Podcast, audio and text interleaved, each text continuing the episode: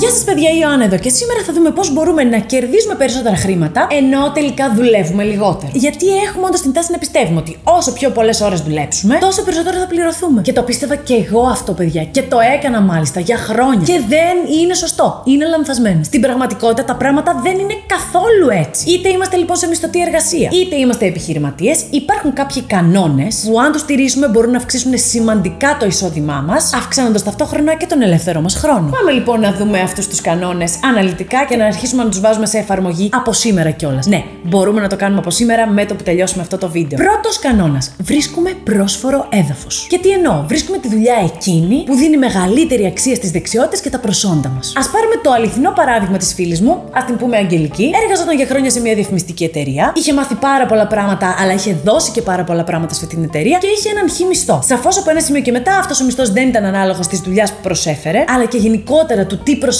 στην εταιρεία από ένα σημείο και μετά. Την αξία δηλαδή που έδινε η θέση και η εργασία της. Όταν ζήτησε αύξηση, δυστυχώς η απάντηση που πήρε ήταν ότι η Αγγελική έχει φτάσει στο μέγιστο μισθολογικό όριο για τη θέση της. Έτσι, μάζεψε τα μπογαλάκια της και αναζήτησε εργασία σε μια άλλη διαφημιστική. Παιδιά, μαντέψτε. Για την ίδια εμπειρία και τις ίδιες δεξιότητες, μέσα σε μόλις δύο μήνες και μετά από 9 νομίζω συνεντεύξεις, νομίζω 9, ναι, ήταν πάντως ένας μεγάλος αριθμός συνεντεύξεων και σκεφτείτε πολύ μεγαλύτερος ο αριθμός των αιτήσεων της Αγγελικής σε άλλες εταιρείες, πήρε έναν μισθό κατά 40% μεγαλύτερο. Οπότε σίγουρα άξιζε. Γιατί πλέον με τις ίδιες ώρες έπαιρνε 40% παραπάνω χρήματα. Τι μαθαίνουμε τώρα από αυτό το παράδειγμα; Αρχικά ότι πρέπει να διεκδικούμε καλύτερες απολαυέ όταν ξέρουμε τι φέρνουμε στο τραπέζι και όταν η παρουσία μας σε μια εταιρεία έχει όντως πολλαπλά ωφέλη για αυτή την εταιρεία. Επίσης, μαθαίνουμε πως δεν χρειάζεται να πάρουμε σύνταξη από την πρώτη εταιρεία στην οποία θα μπούμε και θα εργαστούμε. Αυτό το έκαναν οι γονείς μας, τέλεια, και τότε για εκείνη τη γενιά ήταν η νόρμα. Πλέον όμως η κινητικότητα είναι η νόρμα. Και όχι το αντίθετο. Νομίζω ότι η πλειονότητα των ανθρώπων εκεί έξω θα κάνει 3, 4, 5 ή και 6 διαφορετικές δουλειές μέχρι να πάρει σύνταξη ή να σταματήσει να εργάζεται. Και είναι OK να υπάρχει αυτή η κινητικότητα. Ακόμη, δεν σημαίνει ότι μια εταιρεία που δεν μας πληρώνει δεν το κάνει γιατί εμείς δεν αξίζουμε ή ότι εκδικητικά πρέπει να φύγουμε. Αρχικά ποτέ δεν κάνουμε τίποτα εκδικητικά στον εργασιακό μας βίο. Είναι τουλάχιστον ανόητο, χαζό και ανώριμο. Αλλά όχι, παιδιά, μπορεί όντω μια εταιρεία να αδυνατεί να μας πληρώσει παραπάνω ενώ θέλει πάρα πολύ να μας έχει. Γιατί; Γιατί απλά δεν βγαίνει το επιχειρηματικό της πλάνο να μας πληρώσει παραπάνω. Οπότε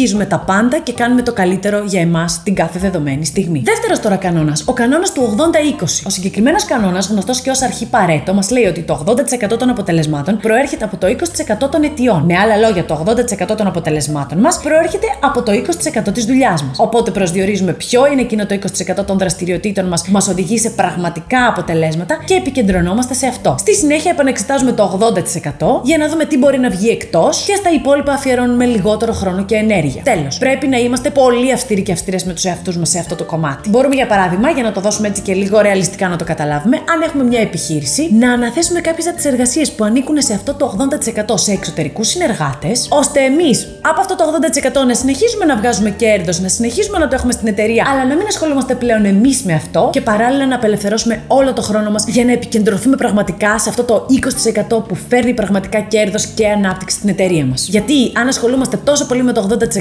μαντέψτε, η εταιρεία δεν θα μεγαλώσει ποτέ. Το συγκεκριμένο κανόνα μάλιστα τον εφάρμοσε και ο Steve Jobs. Όταν επέστρεψε στην Apple και η εταιρεία ήταν λίγο πριν την πτώχευση, το πρώτο πράγμα που έκανε ήταν να αναγνωρίσει από ποια προϊόντα προερχόταν το 80% των κερδών της, αφήνοντας εκτός αγοράς τα υπόλοιπα. Και για πολύ καιρό, παιδιά, το brand της Apple αποτελούσαν το iPad, το iPhone και το Mac. Και ξέρουμε που βρίσκεται πλέον η Apple. Οπότε κάτι ξέρουμε. Α το κάνουμε κι εμείς αυτό στη δική μας εταιρεία ή στη δική μας μισθωτή εργασία. Α κάνουμε λοιπόν τα πιο σημαντικά που φέρνουν το μεγαλύτερο αποτέλεσμα, γιατί αυτό ίσως μας δώσει και περισσότερο μισθό, και με τα υπόλοιπα ασχολούμαστε λιγότερο και δίνουμε λιγότερη ενέργεια εκεί. Η δουλειά δεν τελειώνει ποτέ, τα πάντα είναι θέμα προτεραιοτήτων. Και τρίτος κανόνας τώρα, δίνουμε μεγαλύτερη έμφαση στην αξία που παράγουμε από ό,τι στις ώρες που αφιερώνουμε. Και το λέμε πάρα πολύ συχνά, παιδιά, και με την ομάδα μου. Δεν έχει σημασία να κάνεις ένα task απλά για να βάλεις ένα check. Σημασία έχει το task να έχει γίνει αποτελεσματικά. Γιατί έχουμε την τάση να πιστεύουμε όντως ότι ο μοναδικός τρόπος για να βγάλουμε περισσότερα χρήματα είναι να εργαστούμε παραπάνω ώρες. Και αυτό στην αρχή μέχρι ένα σημείο βγάζει νόημα. Αλλά δεν πρέπει να ξεχνάμε ποτέ ότι ο χρόνος είναι πεπερασμένος. Υπάρχει πάντα ένα όριο. Πάμε να το δούμε με ένα παράδειγμα. Ο φίλος μου ο Γιώργος είναι καθηγητής Αγγλικών. Στην αρχή έκανε ιδιαίτερα μαθήματα σε παιδιά και στη συνέχεια, επειδή είχε περισσότερη ζήτηση, άρχισε να κάνει μικρά γκρουπάκια των 3-4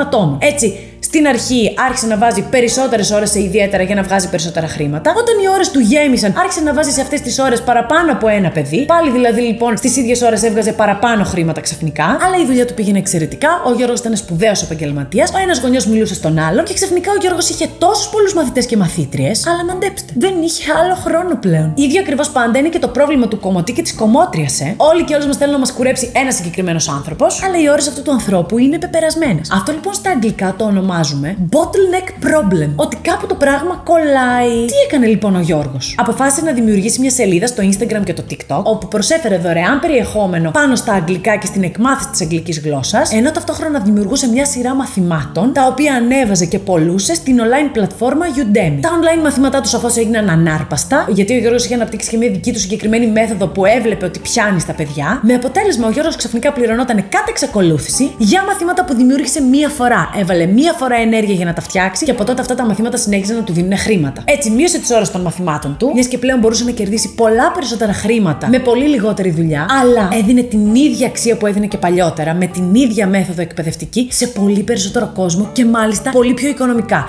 Γιατί χρέωνε πολύ λιγότερο τα online μαθήματά του από ότι χρέωνε τα ιδιαίτερα ή τα γκρουπάκια των 3-4 ατόμων. Οπότε, παιδιά, δίνουμε έμφαση στο να δίνουμε αξία και έπειτα στο να εργαζόμαστε έξυπνα. Πάντα με γνώμονα όμως την αξία. Γιατί θα μπορούσε ο Γιώργος να κάνει τα τμήματα από 4 παιδιά 40. Ε, μάλλον όμως εκεί η αξία που θα έδινε δεν θα ήταν η ίδια, έτσι δεν είναι. Έχω γονείς εκπαιδευτικούς και κολλητές εκπαιδευτικούς και είναι ένα από τα πιο δύσκολα επαγγέλματα. Οπότε, ναι, δύσκολο να μπορείς να δώσεις αξία και να διδάξεις ταυτόχρονα 40 παιδιά. Το πιάνουμε το νόημα. Οπότε, για να ανακεφαλαιώσουμε, ζητάμε καλύτερες απολαυές για τις ίδιες ώρες εργασίας όταν έρθει η ώρα. Άρα για τις ίδιες ώρες μας πληρωνόμαστε παραπάνω γιατί πλέον έχουμε οριμάσει, γνωρίζουμε και προσφέρουμε μεγάλη αξία στην εταιρεία που είμαστε ή προσφέρουμε μεγάλη αξία στις υπηρεσίες που παρέχουμε ως επιχείρηση σε άλλες επιχειρήσεις ή σε άλλους ανθρώπους. Νούμερο 2. Ασχολούμαστε με το 20% των δραστηριοτήτων μας, τα οποία φέρνουν το 80% των αποτελεσμάτων και τα υπόλοιπα είτε τα αφήνουμε τελείως είτε τα δίνουμε σε εξωτερικούς συνεργάτες. Και τέλος, κινούμαστε με γνώμονα του πόση αξία μπορούμε να δώσουμε. Όσο μεγαλύτερη αξία που δίνουμε, τόσο περισσότερα και τα χρήματα που θα βγάζουμε. Νόμος, το έχουμε δει να συμβαίνει, γίνεται παντού γύρω μας. Let's do it. Α το κάνουμε λοιπόν. Αναμένω λοιπόν ερωτήσεις ή για το είδαμε σήμερα ή ιδέες για επόμενα βίντεο. Αυτά από εμένα, σας φιλώ και τα λέμε αύριο.